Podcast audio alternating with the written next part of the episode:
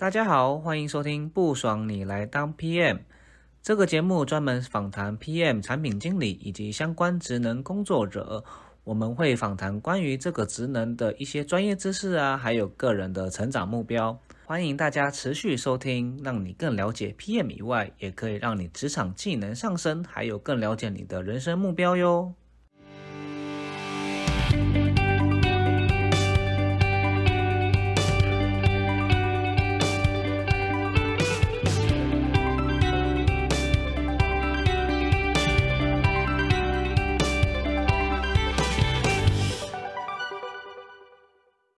大家好，我是 Mr. T，又称 T 先生，欢迎大家收听不爽你来当 PM。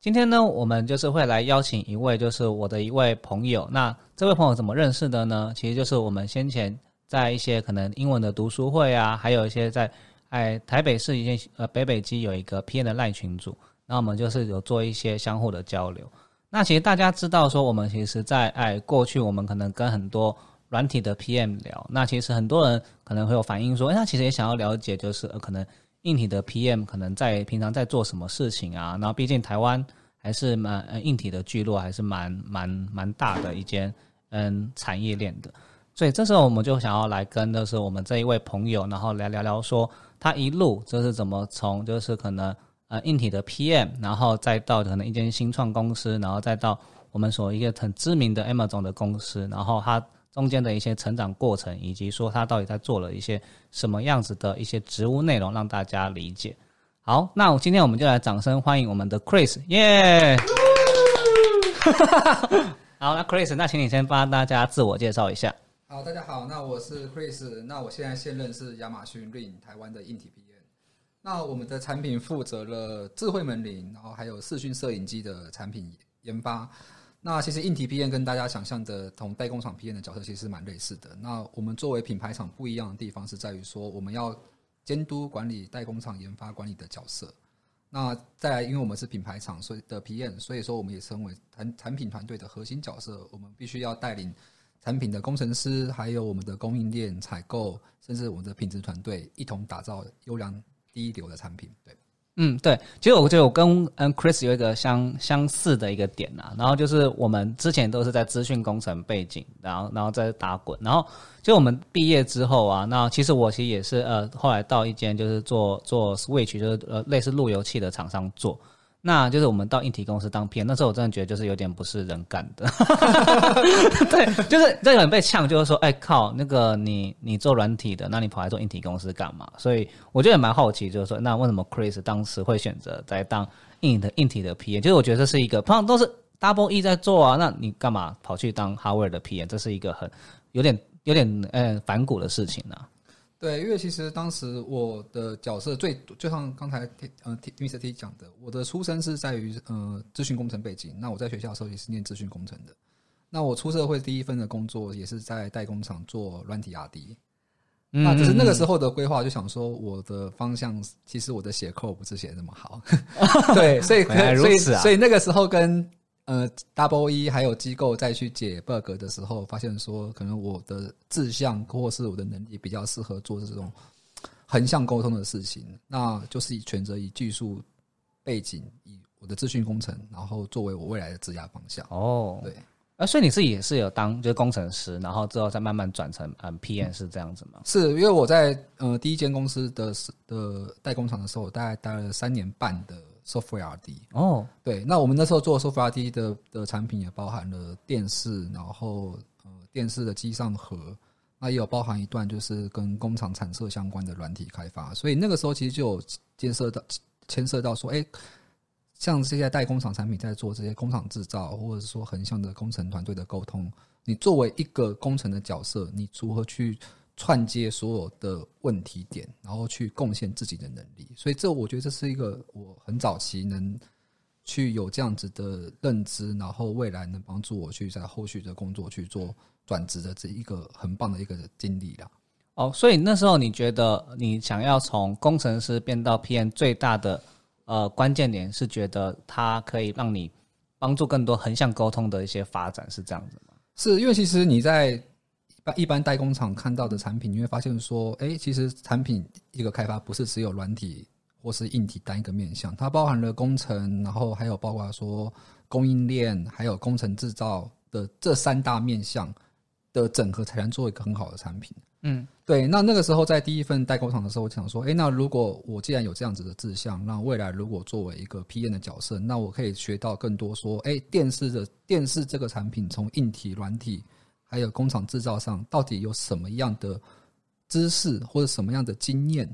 或者是会遇到什么样的问题？这个是从客户或者是说我们的承承包商这边所看到的。嗯，哎，那这样我就很好奇，就是说，像我之前一进去啊，就会被硬体 R D 就呛说，靠，你连 E V T 或者是 D V T，就是那种生产制造都不懂，或者是你连什么叫可能就是那什么呃呃 Gerber out 啊，反正有的没的的名词都不了解。那就你会觉得说，作为一个硬体的 P N 好了。那你觉得它的有什么样软软技能或硬技巧是你觉得是这这一类的 PM 该该具备的？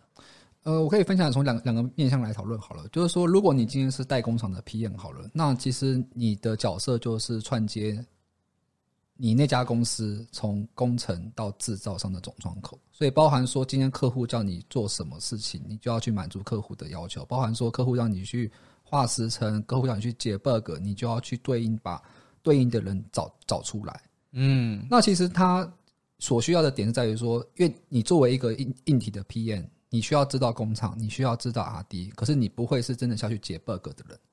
所以，像你作为一个软体出身的人，确实在这一块会比较辛苦一点。就像刚才 Mr. T 讲的，呃，Gerber out 这些东西，这对软体的而言真的是太太陌生了。那机构可以机构的人可以跟你讲说，哎，那我今天要开个模具。我今天要做，我今天要试模，这东西你软体你也没看过。对啊，对，所以说这东西就是在你作为 PM 的这个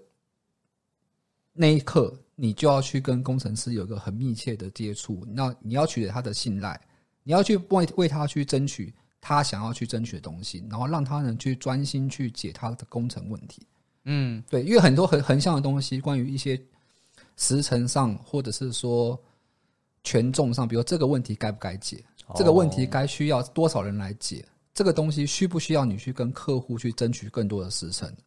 很多时候，工程师会希望是由 PM 这个角色去为大家去争取更多的福利。这是在如果你今天是代工厂的 PM 的角色在这样讲。嗯，那如果今天换过来说，像是我现在在亚马逊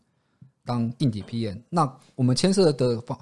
范围更广了，因为我们今天对外硬体 PM 就是代表我们今天品牌厂的。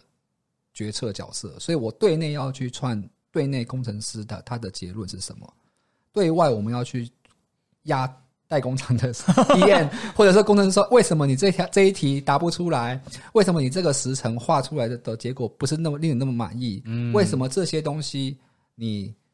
的议题最终你掉球了？为什么你的东西没做好？所以我可以说，现在你以前是被压榨，现在压榨别人的角色了。只能说，只只能说你。呃，责任越权任权力越大，责任也越大。因为毕竟说很多，我们今天如果像我们亚马逊是一个跨国跨国跨国公司嘛，我们今天跟像我现在的团队跟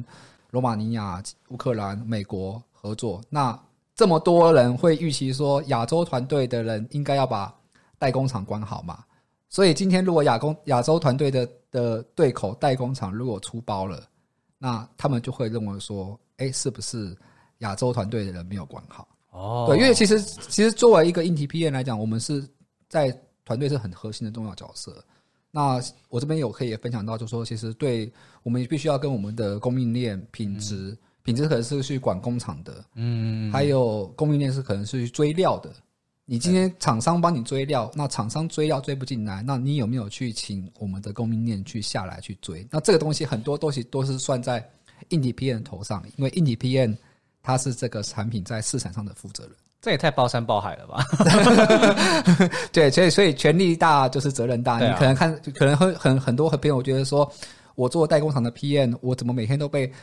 品牌厂的 PM 呼风唤雨啊？然后感觉人家很有 power 啊，人家说什么就说什么，然后在会议上被被被被电啊。可是其实我们背后很多工作，我们也是内部要经过很多的。来来往往啦，就是说公司内部第一有人会提到说可能会有政治问题，然后再有技术问题，然后再有信赖问题。他们为什么要信赖你亚洲亚洲人这些团队帮你做决策？嗯，你拿出了什么样的东西去展现你的价值？我觉得这个是不管你现在是在代工厂的 PM 或者是一品牌厂的 PM 都是一样，都是一样，因为 PM 本身本身就是一个领导性的角色，他绝对不是一个说啊，我只负责召集大家开会，我只负责写会议记录。那你你这样，你这时候的 PM 你只是一个 coordinator 而已。对，我觉得这很重要。是刚刚 Chris 帮我们讲了很多，很多人以为到品牌厂什么问题都解决了，其实不是不一定。其实代工厂和品牌厂有很多很核心的资源整合，跟一些就是安排一些呃事情的优先次序，一些根本的道理是一样的。对，好是。那其实我们刚刚有聊到，就是其实刚刚刚 Chris 从工从原本代工厂的一个 PM，他其实在亚马逊的中间过程，他其实有到一间新创公司。那我觉得这是一个蛮就是有有勇气的一个决定的，因为其实我我自己在现在已经待四年的公司，我现在也到新创，那很多人都说你干嘛想不开啊？你不是本来就是要到越大公司你就越养老，然后就是越爽嘛？那这时候就会问，就是 Chris 说你当时是怎么决定就是要到新创公司，然后充满不确定的这一些呃呃挑战？嗯，我其实第一份工作是在软体工程师。在代工厂大概做了三年半，那那个时候我确定志向说，我想要做硬体 PM 之后，我的第二份工作也是在台湾另外一家蛮知名的代工厂，然后那时候就从 PM 的新手做起，就是刚刚提到，就是负责开会，然后不不开会记录的角色，会记录，会记录角色。可是那个时候比较不一样的是说，因为那那个 PM 团队是完全针对新客户而成立的，所以除了等于说我才一刚一进去的时候，虽然我 Software D 做了三年多。可是进去的第一周，马上就被推上火线，跟着我的老板一起跟客户开会。天哪，这不就是救火队吗？对，那那个时候就是那一家公司争取到新客户嘛，所以不得不成立新的 PM 团队去去掌管这个案子。那所以我在前前在亚马现在亚马逊 Rain 的前一份公司的硬体 PM 大概做了三年，也三年多，接近快四年。那那个时候大概是在一七年中的时候，我接到。黑 hunter 一个电话，他就通知我说：“哎，我这边手上有一个工作机会，那是来自于美国的新创。那他告诉我这个名称叫做 Rain。那时候我就想，我就上网查了一下，Rain 在做什么？怎么会有人取这个名字啊？对，可 是对，可是可是 Rain，他就说啊，Rain 这个东西是在这个公司是在美国做智慧门铃的。那那说现在是做的是领导品牌。那我就好奇查了一下，就是哎，确实在美国，确实在智慧门铃这一块是。” Number one 的，那这边跟大家讲一下什么叫智慧门铃好了，因为其实在美国，大家可能看到都是电影上的那种社区，就是大家就是一户一栋嘛，不像这种台湾都是大楼啊，或是公寓式的房子，大家都住很近。那美国的一的一一栋一户这种方式，就会很需要说，你的门前有一个视讯的一个门铃，然后可以让使用者或是外部的访客或去通知你说，哎，今天你在你的门门口有哪些人？可能是送货的。可能是你的亲人，那他按一个门铃按下去之后，门铃上面的摄影机，它就可以去照到画面，然后把这个画面传到云端去，在你的手机上显示说：“哎，你现在门，你现在门口可能是来的是 FedEx 的快递，你现在门口可能是来自于你的阿妈，或者是门门口什么都没有，纯粹只是一只流浪犬。”那其实另外一个点就在于说，智慧门铃在美国会蛮需求的，是因为美国的地震太大了，所以你真的很需要一个可以警示。居家成员的是说，在你不在家的时候，你的门口有没有人在徘徊？嗯嗯，对，因为其实现在智慧门铃当时在几年前的时候，录音带推出第一代的时候就已经很主打，就是说，哎，你今天你不在现场，你就知道说，哎，外面有人在徘徊，然后你手机上手机就可以通过一个通知，说有人在你的门口前徘徊。那他还可以去启动一个双向沟通，说，哎，你可以说，哎，Go away，不要再靠近我这我们这边了，因为你我已经看到你了，所以。这个是我们智慧门铃那时候黑行的跟我讲的。那我那时候查了一下，就觉得说，哎，其实这个确实是在一个领先领导品牌的角色。可是它很巧妙的是，它不是一个大品牌，因为它还在新创。所以那个时候黑行的告诉我一个数字，那我我比较了一下，我现我手手上那时候的数字，那我手上那时候数字是跟了一年，大概出差了。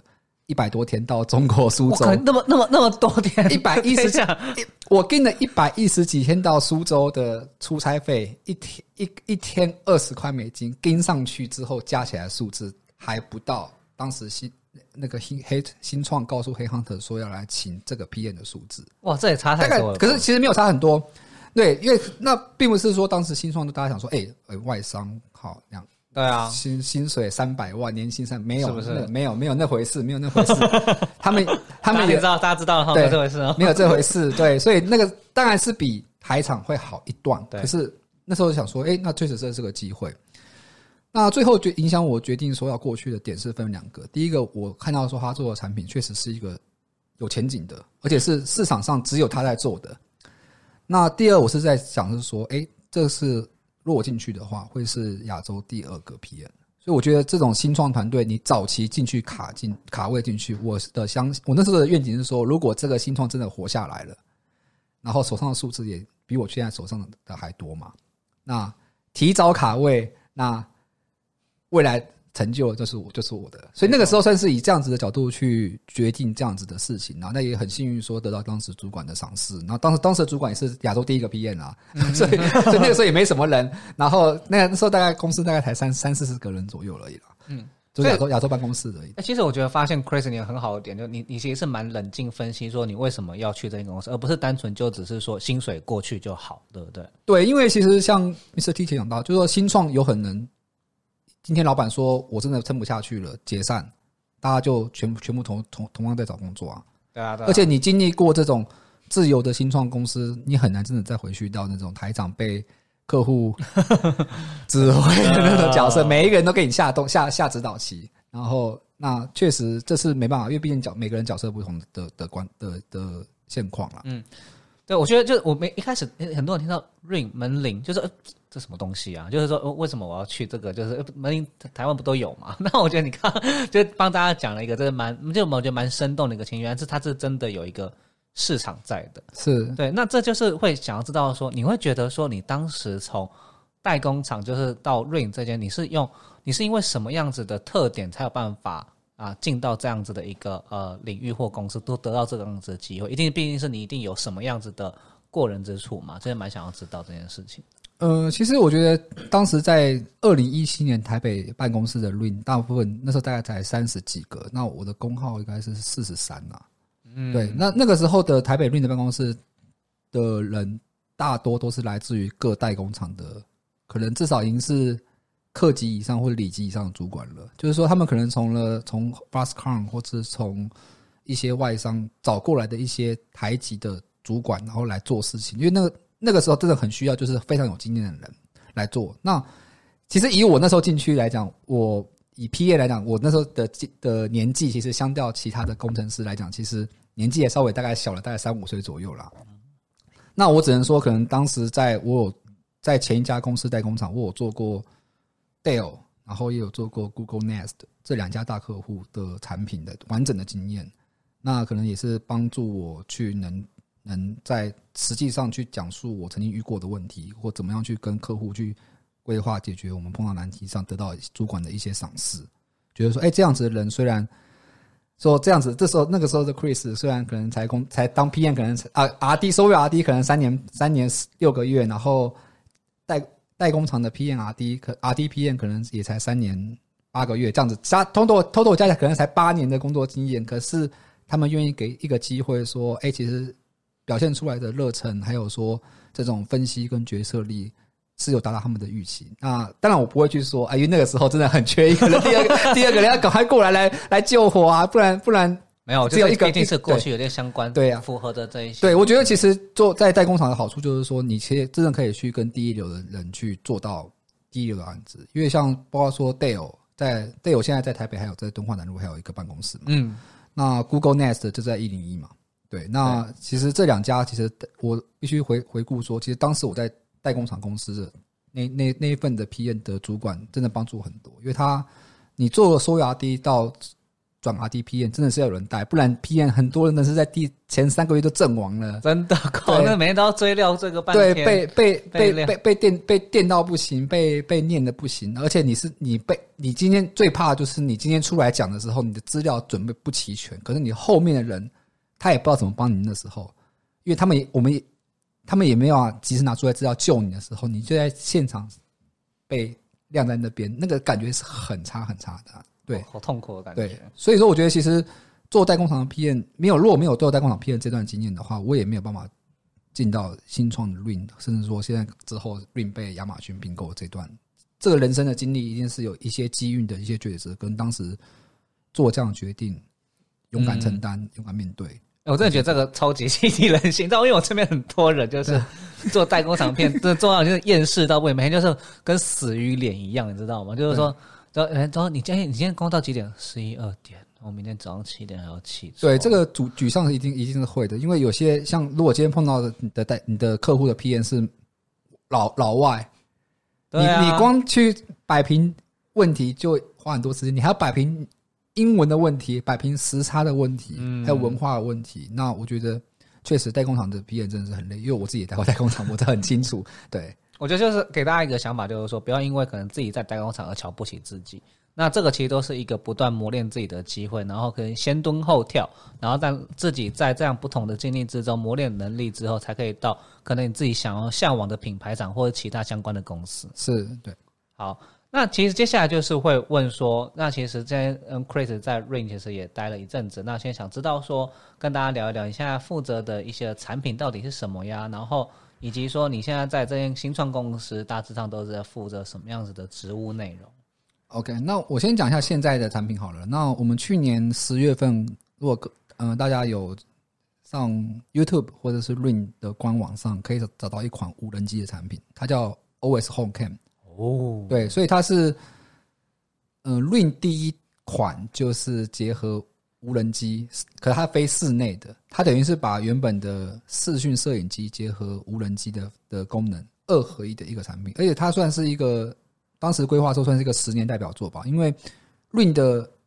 Ring 这个名称，其实刚刚我再补充一下，刚才 Mr T 有听为什么取名叫 Ring 这个名字，其实仔细想，门铃按下去的那一刹那，不就是？ring ring，所以当时我觉得说，当时取 ring 这取到 ring 大抗这个词的这个我们的老板叫 Jamie Simoff 这的这一位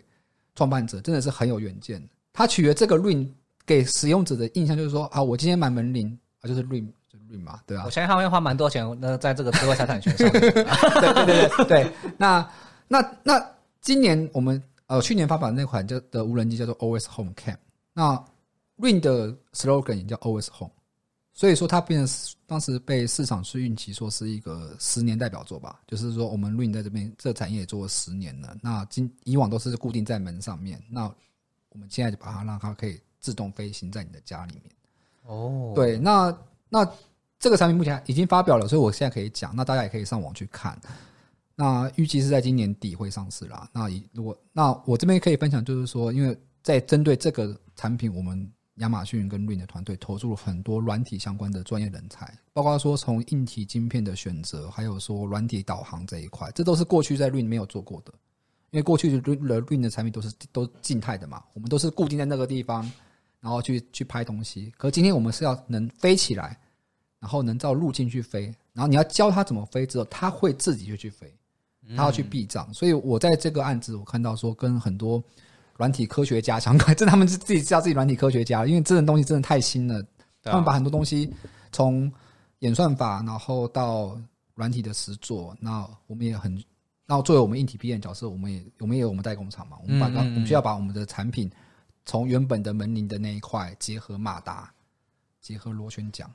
结合侦测感测器，这都是完全新的。然后我觉得这在这个案子最让我最令人振奋的是。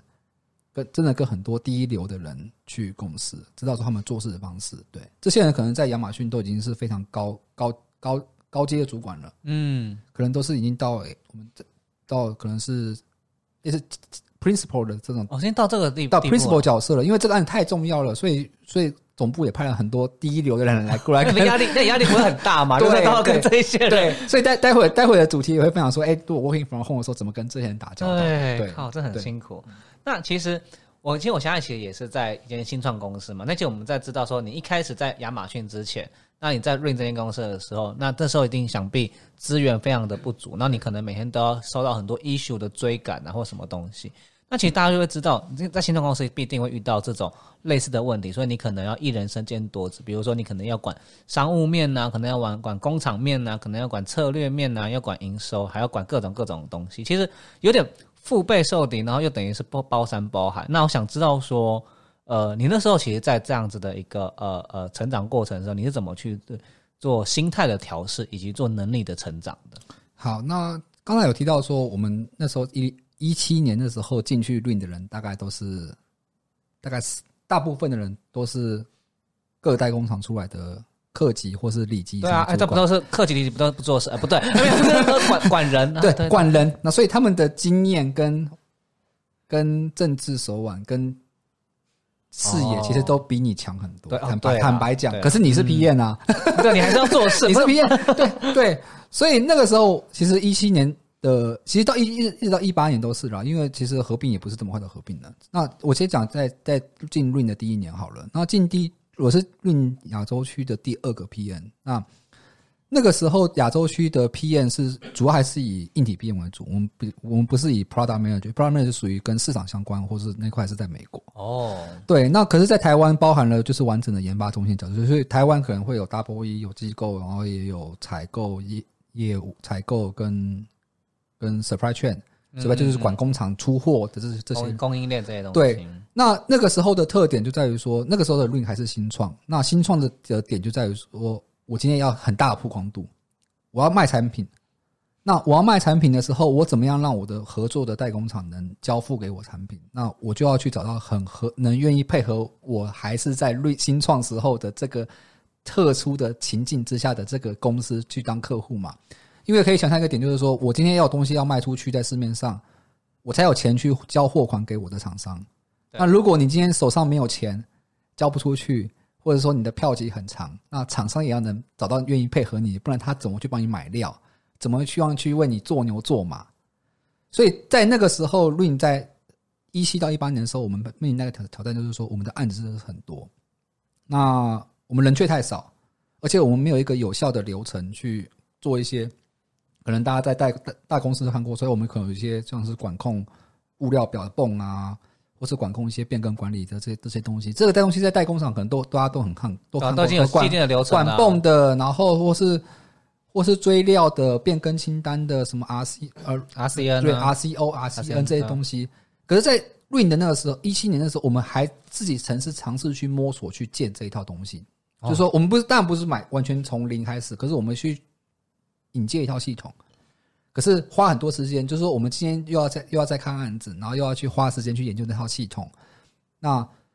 在人这么少的情况之下，那确实大家的的压力就很大，因为你案子这么多，而且人人少的时候，一定会有很多问题是在上市之后才才才才被爆出来的。它可能来自于硬体，或者或者来自于软体，或者来自于说当时在研发的时候就是没有想到，因为没有这么多精细的计划去追这些东西。嗯，那第二点就是在于说，其实。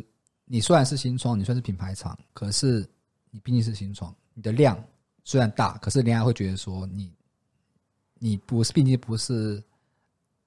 Facebook、亚马逊，哎，对啊，你又不是那种一流公司，一流公司干嘛理你啊？对，所以说那个时候我们找到的合作代工厂，也是我们非常早期能配合我们家老板、创办人 Jamie 的的的这些伙伴，就是说他们愿意配合我们这种。默默无名的这些，对，从从最早默默无名，然后到做出成绩，然后到在很有限的资源的情况之下推出很多产品。其实以论，那时候我回顾说，其实论到二零一三到二零一六，我们真的推出了两代的都贝尔的产品。我们除了都贝尔产品以外，我们还推出叫所谓的 f l o r i 产品，就是后面外面上挂两颗大灯，嗯，挂在你的后院上的这种的产品。其实。以一个硬体新创来讲，算是蛮了不起的成就。坦白讲，很多硬体新创，你一年推出个产品就很了，就就很快，就就很厉害了。而且，可是我们今天找的这种是，我们不是做单纯这种塑胶模件、模模具、模具件，我是整个还有台电子件的。嗯嗯。那只是说，对于我们所有作为一个新创 PM 那时候来讲，好了，我每天跟跟厂商开会，我们出的人少啊，我们能看的东西也也也不够深。那你说真的？能到像你大家认为说代工厂的 PM 觉得说品牌厂福利就呼风唤雨嘛？我觉得说那个时候没有，因为那个时候你只是一个新装的 PM。对啊，对，而且大家也知道，就是这么多问问题。那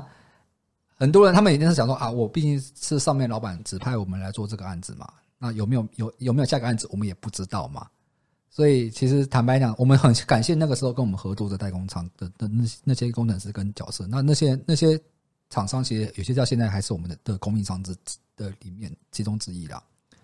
那只是在新创那个时期的时候，每天的工作就是要追 issue，然后对内你会觉得说，哎，这些东西你也没有能力去追，因为太深入，我们没有这些这么多的 R D 或这么多分专专业的 R D 去分析这样子的问题，所以只能让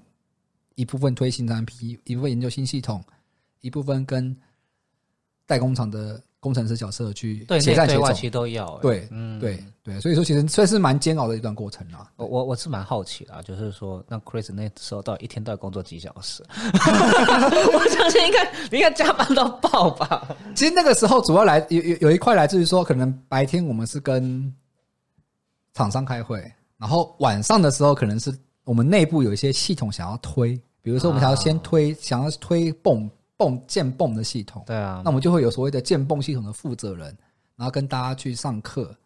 那可是建泵，可是建泵的的这个事情，大家就已经占掉大家平常工作时间的的一大块了。白天要处理厂商的问题，晚上还要处理你建泵的问题，还在熟悉说，哎，你要怎么样去维护现在有的泵表到我们的系统上，花很多时间，然后很多的一些不同的想法，因为每个人都是来自于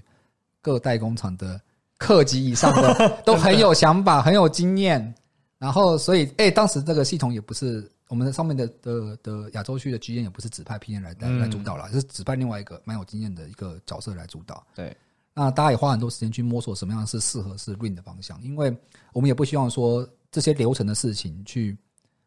减慢我们新创的优点，就是我们新创的优点就是说我们决策的的组织扁平，做决定快。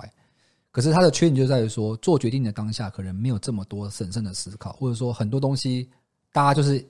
信信信件上就是同意就同意了，可是事后你要怎么样去追溯这些细节，这都流失在很多很多不知名的信。啊，第二部分其实我们跟 Chris 聊到了，然后他如何从软体的工程师啊，然后转到就是呃硬体的 PM。那硬体的 PM 他从代工厂里面，然后他其实经历过蛮多就是辛酸血泪史，然后到 对，然后再其实到就是呃品牌品牌厂，然后这个新创公司 Ring，然后他做了一些。不同不同的职务的调整，然后负责相关的，比如比如说哦，智慧门铃啊，跟无人摄影机的这个部分。那这也还跟大家介绍说，那他在这个呃新创公司中，他遇到了一些一些可能呃优点呐，或者缺点，他怎么去做克服？因为毕竟新创公司有很多不确定性嘛。那在这个过程之中，然后他怎么去跟这些呃比较相对于就是资源不足的情况，然后做一些资源的调整啊，或者是安排一些呃优先次序。然后这样子的过程之中，然后克服这一些可能种种的一些一些一些困难，这样子。好，那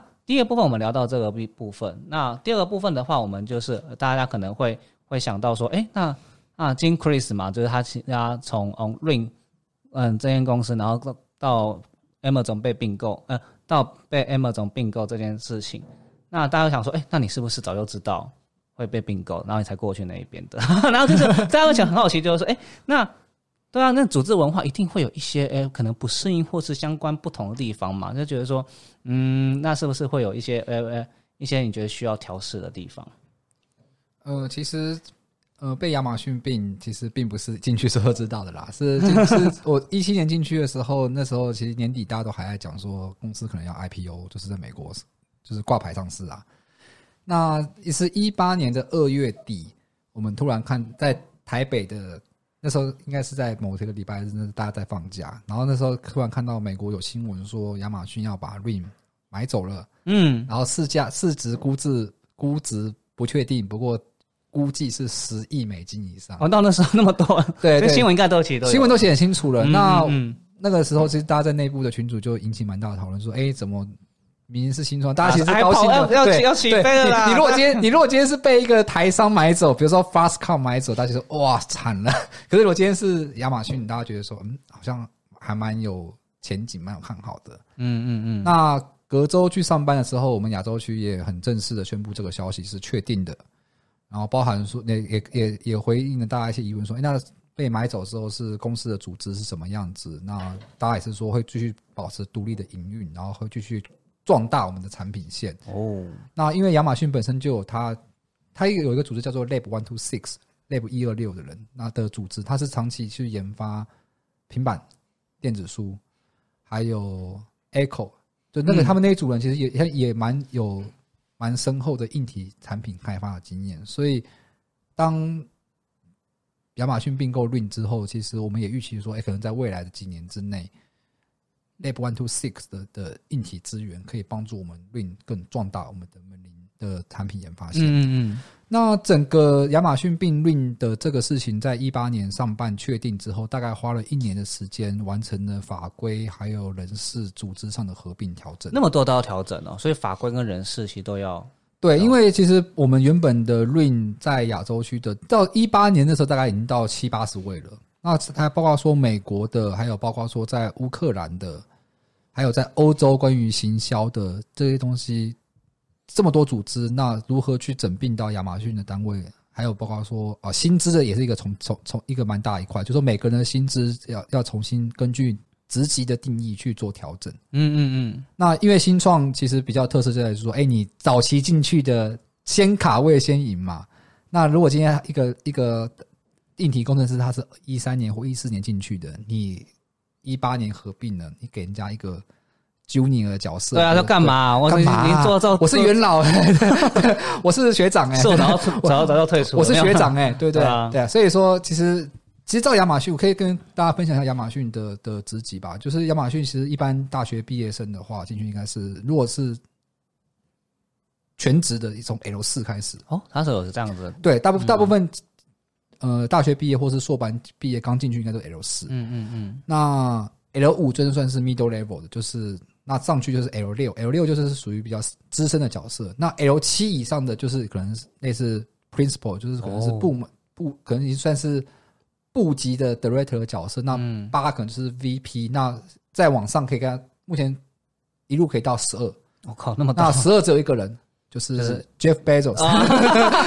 只有一个。了解。对，可是下面的他十一、十一、十到十一都是基本上都是各个事业群的 VP 啦。所以可以看得出来说，其实外商从 L 四一路一路到 L 十一，其实有这么多的 level 在在卡在你前面。嗯，所以当时从一八到一九年整个合并的这一年的时候，我们每一个人都有再重新评估你的薪资，还有你在公司的的角色，然后去定义说你应该是属于是 L 四的，还是 L 五的，还是 L 六的？因为所有的人资记录都会去转移到亚马逊过去。这个要重要重新被面试吗？呃，当时没有，就是当不过当时我们的做法是由各个部门的主管，然后去先收集你自己的看法，就是说，就说，比如他会去问，他就问每一个员工说啊，你我们现在我我们有在根据亚马逊针对每一个职务角色的定义是什么，然后。你去填，你现在在在过去在论一年，你自评是怎么样子？你觉得自己是应该是 L 级？你要你要自评哦，不是那那需要环评吗？没有，应该就没有环评。对对，就是自评，就是你你，因为毕竟要重新再重新调整一次，现在亚马逊的资金应该是多少？那当然，你只是提供你的意见，最后上最后决定的一定是你那个部门的主管跟甚至在亚洲区的剧院去做最后的定夺对，没错。对，那。从一九年并完，一九年就真的并完了。那一九年并完之后，其实我们有重新再谈谈完所有每个人的薪水，然后也有配股票，就是说，因为毕竟是亚马逊一份子了，所以说其实一八年一八年合并那那那一次就就定义说未来三年的 RSU 是怎么配的。那一九年并完之后，一九年整个人事合并完之后，那也有再重新调再调调一次薪水。那来讲一下关于关于薪水福利相关以外的部分，跟工作相关的好了。因为其实刚才有提到说，亚马逊它本身有 Lab 一二六的硬体资源。对啊，其实应该资源会多不少吧？它硬体资源是多不少，因为那它进来之后，那其实从一九年开始，我们就的的新产品就有去跟亚马逊的硬体团队合作，就是包含了从最前端的未来三三年到五年硬体平台的选择，这包含说硬选了这个硬体。你还会牵涉到未来你的软体该怎么去配合，还有包括说我们那时候开始很注意就是软体安全的问题。过去可能大家没想过，没有没有时间处理安全问题，就是有可能常常一些东西被人家莫名其妙就是比较高风险去什么去。可是现在美国很在意这事情，所以其实从一九年进来之后，我们发现说，其实从亚马逊的硬体团队，还有它本身硬体团队产品所另外一大块的就是软体团队的这个这的资源进来之后。其实真的帮助在 Rain 这一块壮大它它的生态圈跟产品，就是说我们推出产品的的数量跟速度，跟看问题的深度跟细节都比远超过于以前的 Rain，因为我们有更多的资源进来。然后第二方面说，也不是说全部都是亚马逊的的的功劳啦，就是说我们今天有亚马逊当我们的品牌，对啊，对，所以我们找人也找的更容易了，所以有更多人陆陆续续在一八年、一九年进来的时候都是。开始找一些比较资深的工程师进来了，就是说他能帮助我们在开发产品的时候，不管说是对应工厂的，或者说对应原本产品研发面的时候的东西，能看得更深入、更更更更细、更细微。嗯，就说像我们的产品是视讯视讯产品，对啊，本身上面那一颗镜头，它所谓的光学品质跟影像品质。这个东西在很早期的录影是没有这样子的专门的人是可以去做解决的。那因为大部分这种人才很很少。那从一七年、一八年一这三年开始，我们陆陆续续有很多这方面光学的专家进来，然后也包含了说是从原本亚马逊那边的光学 image quality team 的人进来，来帮助我们解决很多关于从设计、研发还有制造上，因为我们也要协助我们的代工厂它的设备。能生产出品质稳定的光学组件，避免说在生产的过程之之中没办法满足设计的要求。所以很多硬体产这个东西就是硬体产品，它比软体产品比较复杂的地方，就是在说它它跟你合作的厂商在品质上的问题是非常非常重要的。嗯，哎，所以他们其实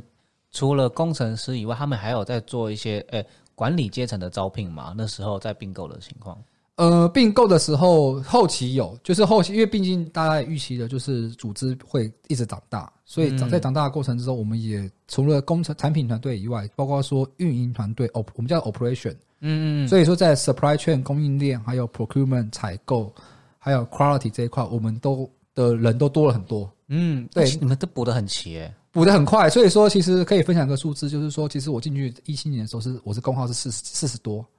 那我们现在。已经到两百多，也太也也太夸，对，所以说所以当然中间扣掉扣掉一些已经离开的空号，可是也看得出来，我们曾经在已经现在叫两百多，已经才短短的四四快四年的时间之内扩增了六倍。嗯，对，那我们原本现在的的的办公室也多了好几层楼，就是那个位置没有换，可是我们从原本的一层楼，然后变成三层楼，然后甚至把隔壁的的。的某一层楼也租下，对，因为真的太多人了。因为可是这个这个也确实是很正向的正向的变化啦。就是说，我们今天要做更优秀的产品，一定要有更优秀的团队。嗯，这一集我们邀请的 Chris 将分成上下两集，而上一集呢，我们聊到他如何成为 Hardware PM 以及该具备什么的能力。以及说他如何跳到了新创，那在新创过程中，呃，充满了不确定，又如何克服这一些困难？还有聊到说他负责什么样子的职务内容，以及说在新创里面他的一些心态该如何调试？请大家继续期待下一集的内容。